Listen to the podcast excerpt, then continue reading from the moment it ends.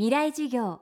この番組はエンパワードバイイノベーション NEC 暮らしをもっと楽しく快適に川口義賢がお送りします。未来授業水曜日。チャプター3未来授業。今週の講師は登山家服部文章さんです。ヒマラヤ山脈の K2 など国内外で数々の登山を経験した後サバイバル登山をスタート現代的な装備を捨て狩りや釣りで食料を現地調達する独自の登山スタイルは登山家や登山愛好家の間で大きな話題を呼んでいます。サバイバル登山を行うことでさまざまな発見があったという服部さん。未来事業3時間目。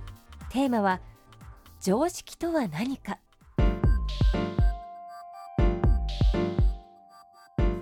まあ基本的なことは全てやっぱり初めて感じた。夜は暗い。当たり前ですよね。ライトはもちろん持っていかないわけなんでライトがない。で同じように暗い夜だけじゃないんですよね。月が出てれば明るいしそれなりに活動もできる。焚き火がついてればそれなりに周りは明るくなりますしで暗いからといって何もできないわけではない。夜中に目を開けて自分の手のひらまで、ま、何にも見えない真っ暗な状態っていうのはほとんどないです。それは難しいですね。新月で曇っていて森の中とかにいるとかなり暗いですけどもそれでもまあ何にも見えないってことはほとんどないですよね。しかも夏の場合は8時過ぎぐらいまでなんとかまあ明るいまあ目は見えるぐらい。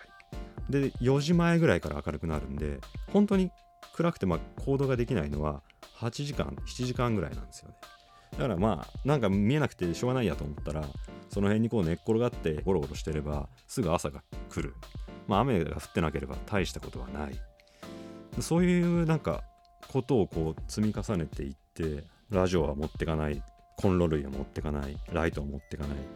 ちょっとこう聞くと無謀登山のような、まあ、常識外れのことなんですけども常識っていうのが一体何なのかなっていうところからもう考えてしまう。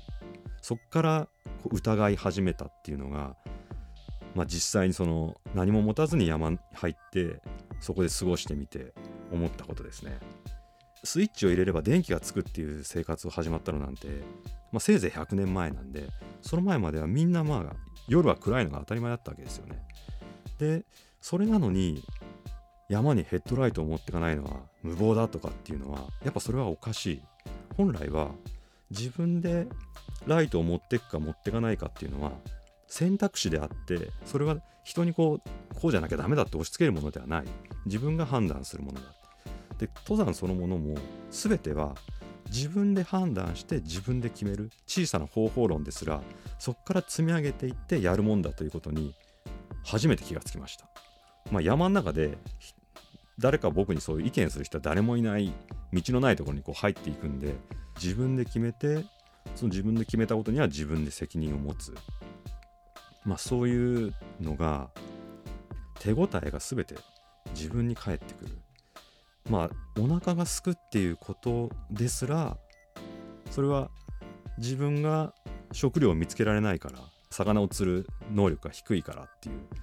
その自分の能力のなさとか知識のなさとか、まあ、自分のその時の不運な状況とかっていうものが自分にこう直接返ってくるっていうのは、まあ、生きてる実感みたいなこと言いますけどやっぱりあ俺はここにいる存在してるっていうことをすごく自分でこう感じられる。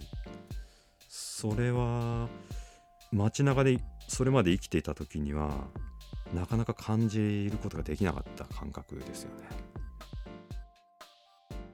未来事業。明日も登山家服部文章さんの授業をお届けします。ほらもう落ち込まない。プレゼンに落ちたくらいで。次もあるって。ただね頑張りは大事。NEC のビジネス情報サイト「ウィズダムはチェックしてる？トップが語る成功秘話からプレゼン力診断まで絶対肥やしになるから。NEC のビジネス情報サイト「ウィズダムで検索。さあ飲みに行くわよ。NEC 川口技研。こんにちは。新井萌です。地球にも人にも優しい OK 網戸で気持ちのいい夏を送りましょう。萌は網戸でエコライフ。川口技研の OK 網戸川口技研未来授業。この番組はエンパワードバイイノベーション NEC 暮らしをもっと楽しく快適に川口技研がお送りしました。